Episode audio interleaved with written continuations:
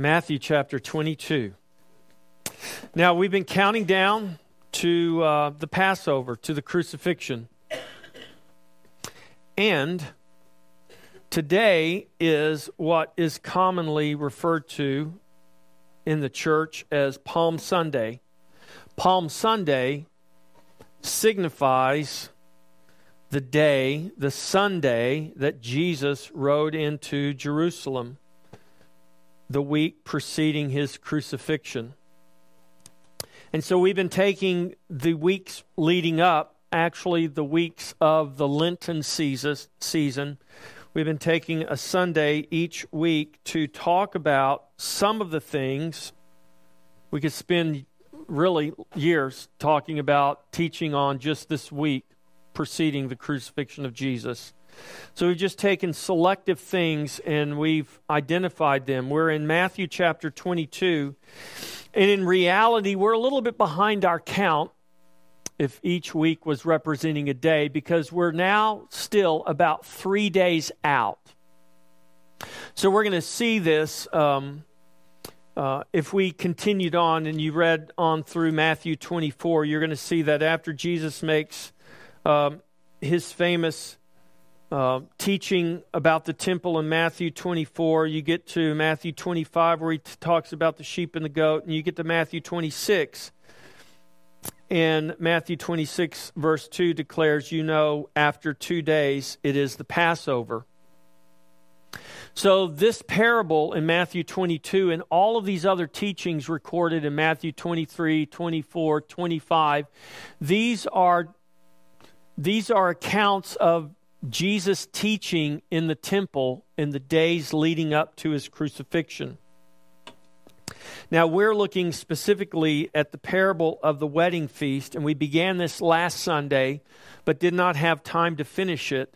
And so we're going to finish the parable of the wedding feast today. And we got down to, uh, I think, probably around verse 10, Matthew chapter 22, verse 10. But I'm going to go ahead and I'm going to read the 14 verses that uh, of Matthew 22, the first 14 verses in which uh, is recorded for us this parable. So that we get the whole thing in context. So, Matthew 22, beginning in verse 1 Then Jesus answered and spoke to them again by parables and said, The kingdom of heaven is like a certain king who arranged a marriage for his son and sent out his servants to call those who were invited to the wedding, and they were not willing to come. Again, he sent out other servants, saying, Tell those who are invited, See, I have prepared my dinner. My oxen and fatted cattle are killed, and all things are ready. Come to the wedding. But they made light of it and went their way, one to his own farm, another to his business, and the rest seized his servants, treated them spitefully, and killed them. But when the king heard about it, he was furious, and he sent out his armies, destroyed those murderers, and burned up their city.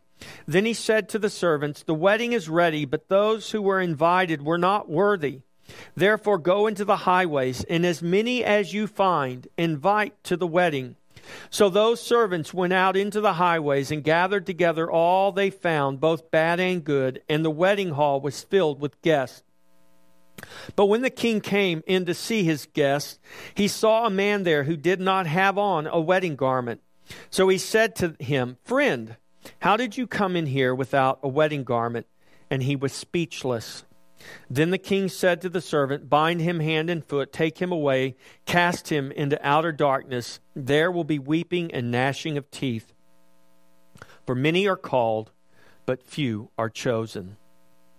So we went through this verse by verse. We got down to actually verse 11. And I don't really have time to recount. You can go online and listen to last week's message. So let's pick it up here in verse 11. Verse 11 reads But when the king came in to see the guest, he saw a man there who did not have on a wedding garment. The lesson here is really very simple. Unless we are clothed with the garments of another, garments that only the king can provide, we have no place at his table. We must be clothed with the garments of another. We have no garment of our own that is acceptable. Remember, this is a parable of the kingdom, and this is not the first time that we've seen this principle that we must be clothed in the garments of another in order to become acceptable to the Father. This was the point of the record in Genesis when Jacob is clothed in Esau's clothing. His mother his mother clothes him in the clothing of her son Esau so that Jacob, the brother, the younger brother, would receive the birthright. That's, this is, that's not a moralistic lesson about deception. That is a lesson that is put in the scripture to show us that unless we are clothed with the garments of another, unless we come in the fragrance of another, we will not be acceptable to the Father. And in this parable, Jesus is speaking to the nation of Israel. Remember, this is the week preceding the Passover. So the Feast of Unleavened Bread was one of the three feasts in which every male was commanded to appear before the Lord in Jerusalem. And so by this time, by the time Jesus is in the temple teaching this parable, there are literally hundreds of thousands of additional people that have come into Jerusalem preparing themselves for the feast of unleavened bread. And Jesus is giving them this parable of the kingdom, and it is a parable that has to do directly with the nation of Israel. And what Jesus is teaching here, when it shows us this picture where they went out and he called the invited guests, but the invited guests wouldn't come, that was Israel, God's chosen people. And so God says, Go out and whoever you find, bring them to my feast. And it says they went out and they brought whoever they found, both good and bad. This is a picture that salvation is not just for ethnic Jews, but salvation is for the world. Salvation is for Jew and Gentile. Salvation is for all, without condition, both good and bad, Jew and Gentile, rich and poor. This is a parable of the kingdom. And so the servants go out and they bring in all of these guests. And every guest that comes in is given a wedding garment. It was not an unheard of practice for great kings to provide special festival garments for special occasions to their invited guests. The marriage of a king's son was not a spontaneous event. This would have been an event that was methodically planned for a very long time, prepared for ahead of time. And in the case of God's Son, the Bible shows us that God planned the wedding, the marriage of his Son, before the foundation of the world was formed the picture here is that these are special garments specifically prepared for this once in a lifetime occasion to be clothed in such a tremendous in these garments it was considered a tremendous privilege of incredible grace that was bestowed upon all who were given these gifts so these this represented a gift that was given to these that came to the wedding. Zephaniah chapter 1, verses 7 and 8 Zephaniah the prophet writes this Be silent in the presence of the Lord God, for the day of the Lord is at hand. For the Lord has prepared a sacrifice. He has invited his guests. And it shall be in that, in the day of the Lord's sacrifice, that I will punish the princes and the king's children and all such as are clothed with foreign apparel. So on this occasion, you couldn't just come dressed anyway. We say at Christ Fellowship, come as you are. Blue jeans, shorts, flip flops, stilettos, it doesn't matter. Come as you are. But on this occasion, in this parable, we see this picture of this wedding feast. And it was not come as you are. Well, it actually was come as you are, but when you get there as you are, you're going to be given this gift of a garment, and you put this garment on. Zephaniah writes about those that come, those guests who come clothed with foreign apparel. In other words, uh, apparel that would represent worship of foreign gods.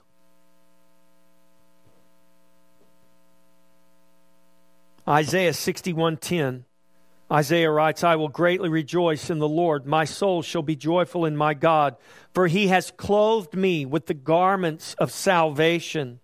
He has covered me with the robe of righteousness, as a bridegroom decks himself with ornaments, and as a bride adorns herself with jewels.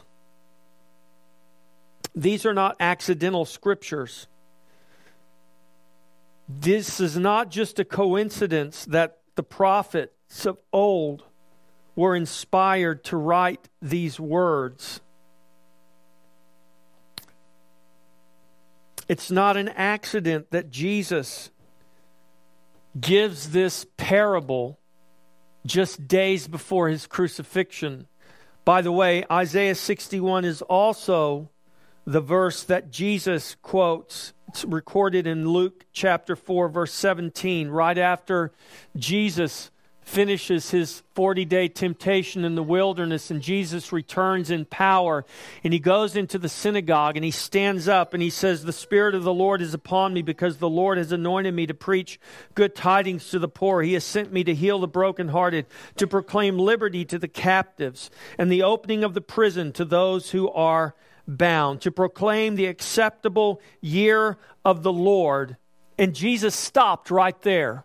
If you go to Luke chapter 4, you'll see Jesus stops reading right there. But the very next verse is, "In the day of vengeance of our God, to comfort all who mourn. Jesus is giving this parable of a wedding feast and he's talking about garments and he knows very well what Isaiah 61:10 says that he has clothed me with the garments of salvation. That we are to be adorned as a bride adorns herself. So Isaiah uses language of a wedding.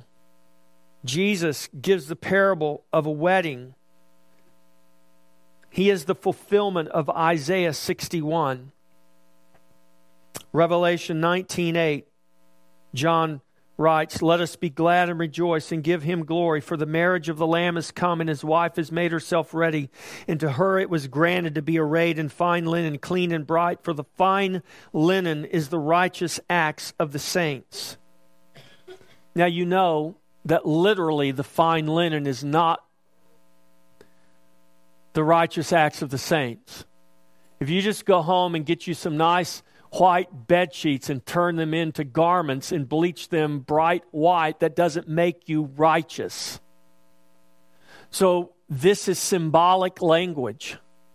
Isaiah, Ze- Zephaniah, Isaiah in Revelation is using symbolic language. And John says that the fine linen is the righteous acts of the saint. Then he said to me, Right, blessed are those who are called to the marriage supper of the, lamb, uh, of the Lamb. And he said to me, These are the true sayings of God. Blessed are those who are called to the marriage supper of the Lamb. So in this parable, this king comes in and he finds a guest not wearing the wedding garment We must be clothed in the robes of righteousness that only Jesus can provide for us. These are the garments of salvation. This is the fine linen. This is the righteous acts.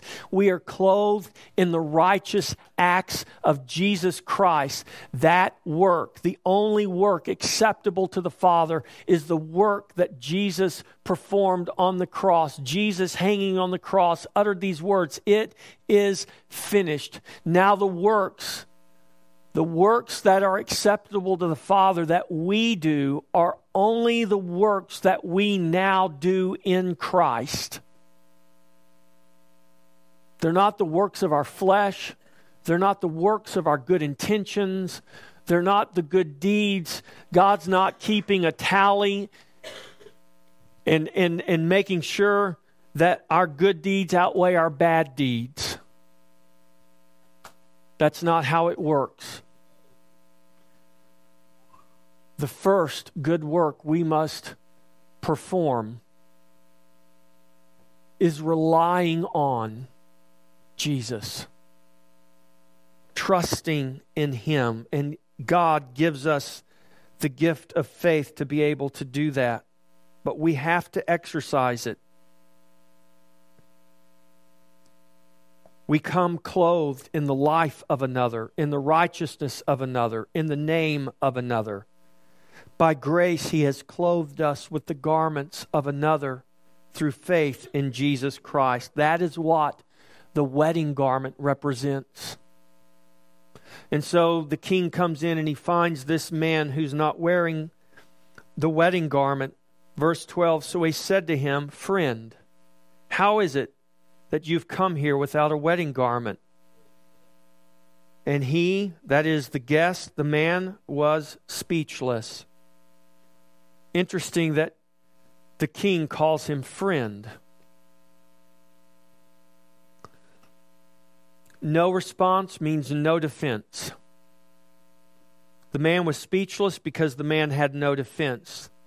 The fact that the guest was speechless indicates he had no defense for his sin. This wasn't an oversight. Now, here's what you need to understand, church.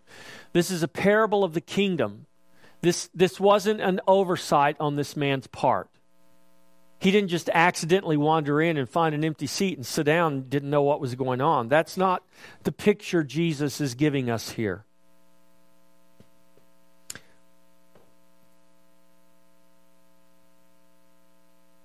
This is a picture of how we are confronted with our sin and rebellion and rejection of God's salvation. It pictures that we have no defense, that we are totally depraved and guilty before Him. We remain that way until, in His grace, He clothes us in His very own righteousness. We are clothed by grace in His righteousness, or we are found to be naked, lacking, and ultimately cast out. There's another element here. The king calls the man friend. In the same way, Jesus called Judas friend at his betrayal in the garden. This is recorded in Matthew 26 50. When Jesus and his disciples, after they left the upper room celebrating the Passover feast, they go into the Garden of Gethsemane. Remember, that's where Jesus prays and and, and he says, Let this cup pass. Nevertheless, not my will, but your will be done. And he's there with his disciples. And then Judas brings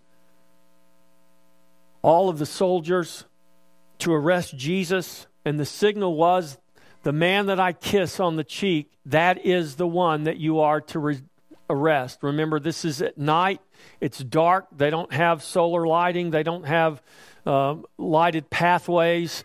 It's dark. They've got torches. If you ever tried to walk in pitch black with just a torch, you, you know that it doesn't light very far. And so the signal was the one I kiss is the one you are to arrest. And Jesus walks up, Judas walks up to Jesus and with a kiss betrays him. And here's what Jesus says Jesus said to him, Friend, why have you come? Then they came and laid hands on Jesus and took him away. It's not that Jesus didn't know why they had come.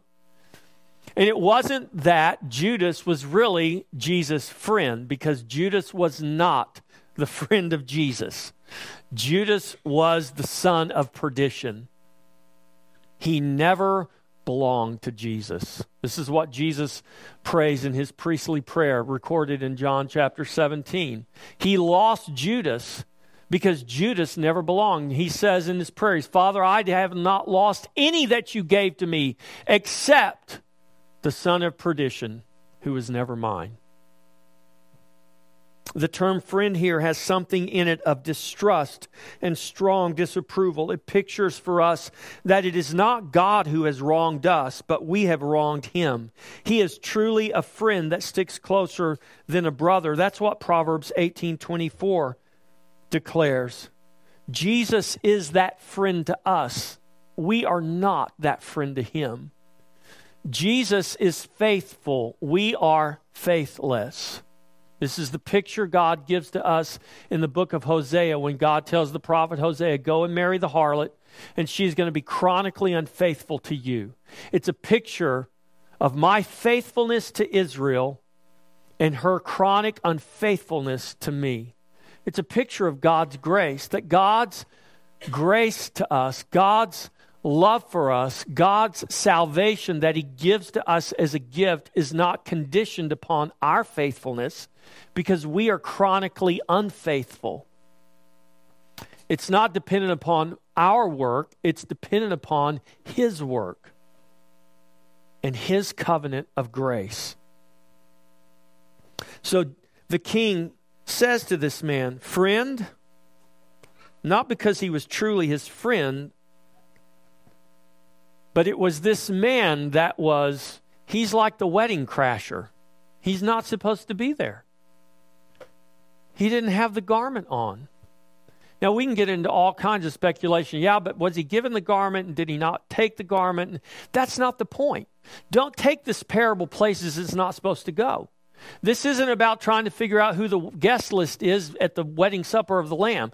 This is a parable of the kingdom. And the point of this parable is if we are not clothed with the righteousness of another, with the garments of another, with the life of another, with the fragrance of another, if we do not come to the Father, if we do not come to the King clothed with the garments of another, given to us as a gift of grace because we could not afford them, we could not earn them, we could not make them ourselves, if we do not come clothed with the garments of another, we will not be acceptable. We will not find entrance into the kingdom. And then it says that the king gives the order. The king said to the servants, Bind him hand and foot, take him away, and cast him into outer darkness. There will be weeping and gnashing of teeth. Now, at this point, we are prone to ask all sorts of questions that are really not appropriate for this parable. How did the guy sneak past security undetected? How could they be so cruel? He was just poor homeless man who couldn't afford a suit. That's why I don't go to church because you got to dress up. No. Don't don't use the Bible to make excuses for your rebellion. This is really the truth, church. The world's out there making all kinds of excuses for their rebellion, and they're trying to put it back on God. And that's not how it works. And that's not what this parable is about. And so don't go to that place that skeptics and critics want to take you because that's not the point of this parable. This, this is a parable about someone who is in open rebellion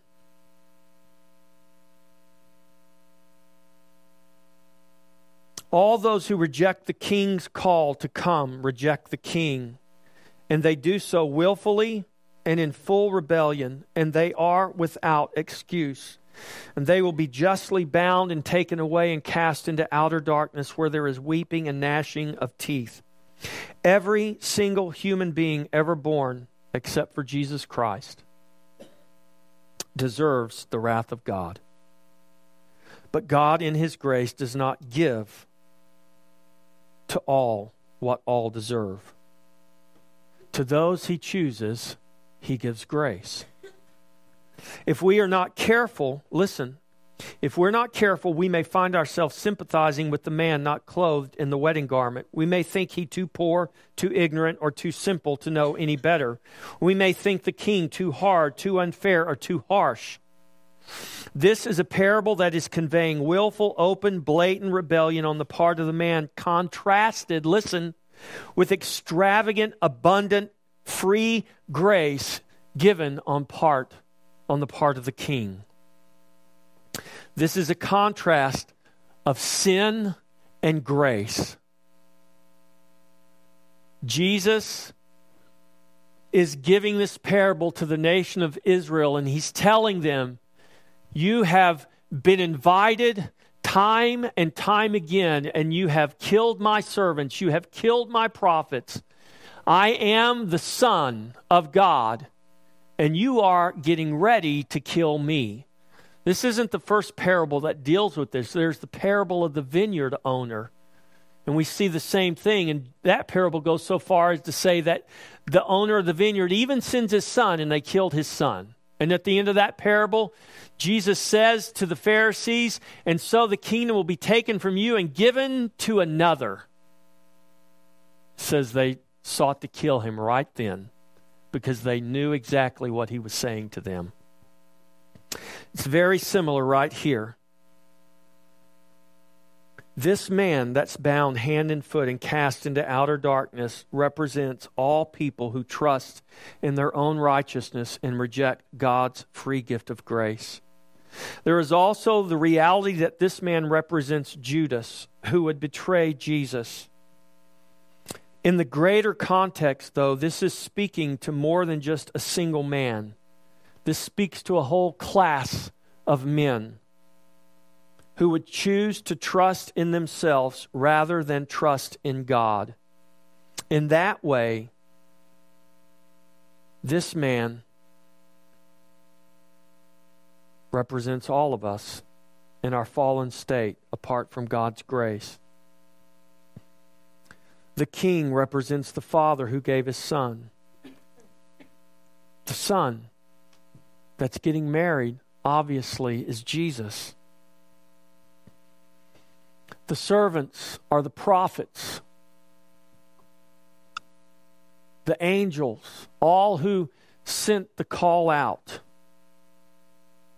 to come to the wedding and be clothed in garments not their own.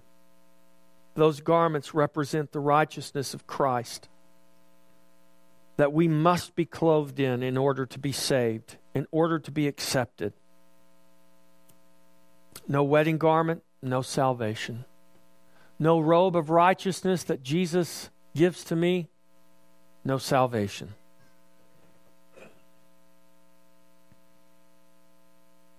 So they bind him hand and foot, they cast him into outer darkness where there will be weeping and gnashing of teeth. And in verse 14, Jesus makes this very controversial statement For many are called, but few are chosen. Many are called by the gospel of his grace, but few are chosen. Don't let the word few there trip you up. Jesus is not implying that only a tiny remnant will be saved, but rather that not all those called will be chosen. The number of chosen is fewer than the number called. That does not mean the number chosen is few, but fewer. God will save a world full of people by grace through faith in Jesus Christ. This is a parable of the kingdom about how we enter the kingdom, how we come to be accepted by the king, as undeserving as we may be. In fact, it is God Himself that has made us accepted in the beloved. Ephesians chapter 1 verse 5 and 6 having predestined us to adoption as sons by Jesus Christ to himself according to the good pleasure of his will to the praise of the glory of his grace by which he made us accepted in the beloved. Who made us accepted? He made us accepted. The call goes out to all Paul writes in Romans chapter 1 verse 20 his invisible attributes are clearly seen being understood by the things that are made even his eternal godhead and power so that they are without excuse Since the beginning, creation has been calling. All are called, but not all respond. And even some who do respond do not respond in faith and so they do not persevere to the end. The admonition of Scripture that says, to those who endure to the end, they shall be saved, is not a threat, is not a warning. It's just a simple statement of fact that if you are saved, if you have been chosen by the Father, the Father will not let you fall away. He won't let you, He will keep you. Because salvation is not what you possess, it's who possesses you. And he will not lose you. Those chosen are those who accept the call and put on the garment of Christ's righteousness. Those who reject his call and his garment are called, but they are not chosen. Many are called, but few are chosen. How can you know you are chosen? It's very simple trust in Jesus and keep trusting in Jesus. What happens when you fail? Trust Jesus. What happens when you fail to trust Jesus? Trust Jesus. what, what about when you're unsure? Trust Jesus. Be like the man who says, Lord, I believe, help thou my unbelief. Anybody ever been there? Come on, don't lie. You know you have been. And so does God. And you know what? God's grace is bigger than your unbelief. God's grace is bigger than your doubt. Because God didn't save you when you were in faith. God saved you when you were a sinner outside of faith. And He gave you faith to believe. So trust Jesus. Trust in His grace. Trust in the midst of your struggle. Trust in His love. Trust in His mercy. He will never fail, and He is always, always, always faithful. His call has gone out since the creation. He calls us to come and to be clothed. He calls us to come to Him 1 Corinthians chapter 1 verse 30 says, "But of him you are in Christ Jesus, who became for us wisdom from God and righteousness and sanctification and redemption, that as it is written, he who glories let him glory in the Lord." Christ has become for us wisdom and righteousness and sanctification and redemption. We have no right to glory in and of ourselves. We can only glory in him.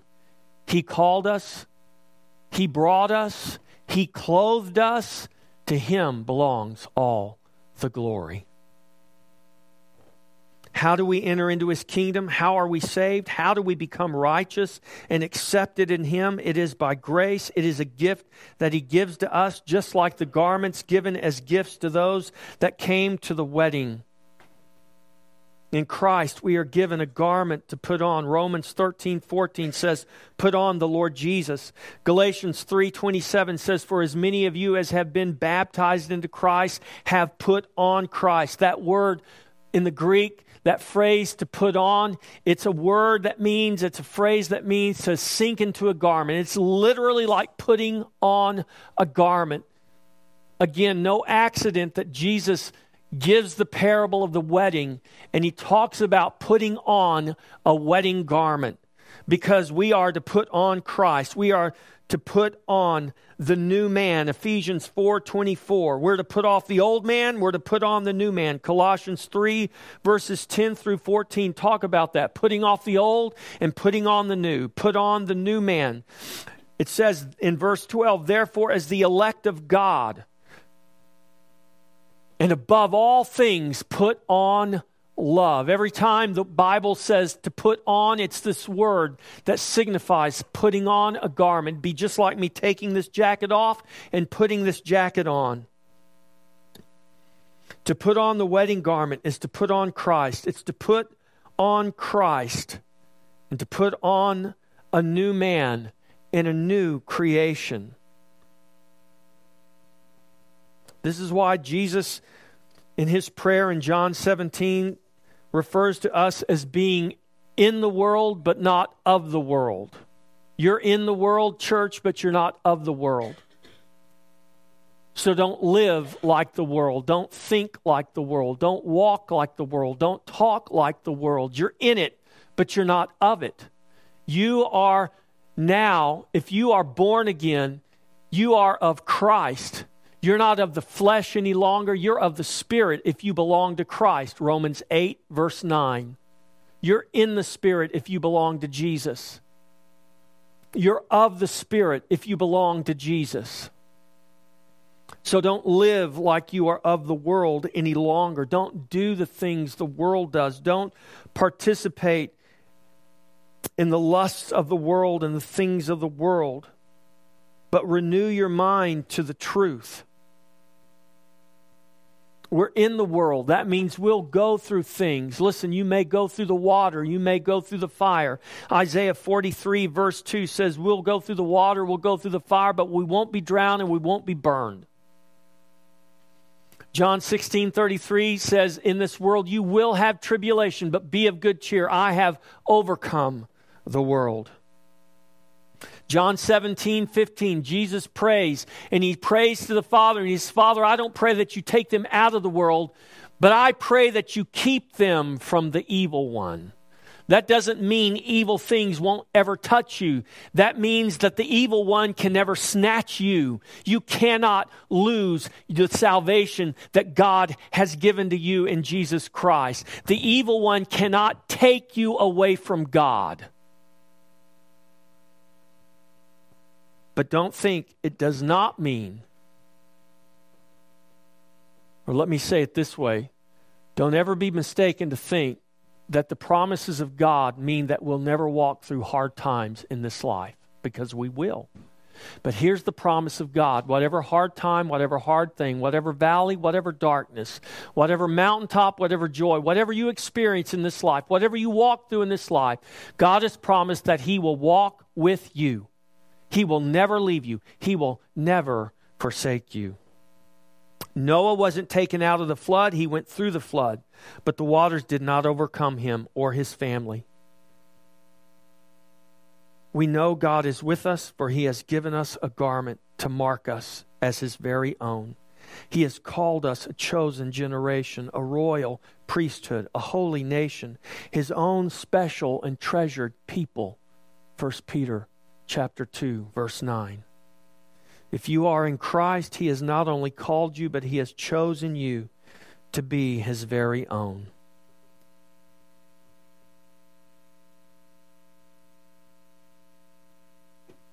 When you put on that garment of new life, we should all know that we don't deserve it, we didn't earn it in any way, shape, or form. It's a free gift of His grace. We receive it by faith. In faith, we put it on. In faith, we put on the new man. In faith, we walk in a new life. In faith, we put on Jesus Christ.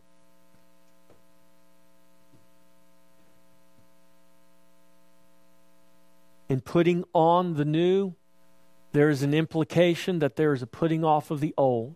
How do we put off the old? We put off the old by being crucified with Christ. Lay down your old life and all that is in the world through lust. Be raised in his life and walk in newness. That newness is given to us in Christ.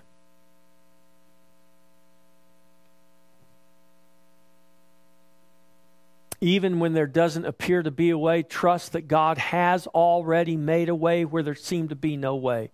He did that in Jesus. That's why we do not even even in the deepest darkness we do not need to be afraid because Jesus has already gone before us. He has already made a way for us. He is the light lighting our path.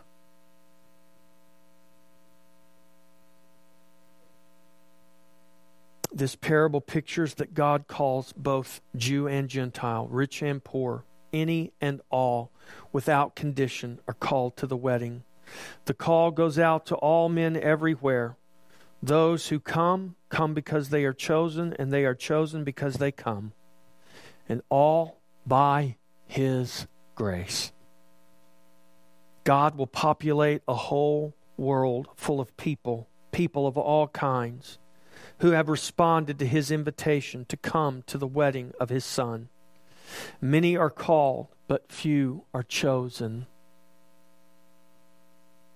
Are you trusting Jesus?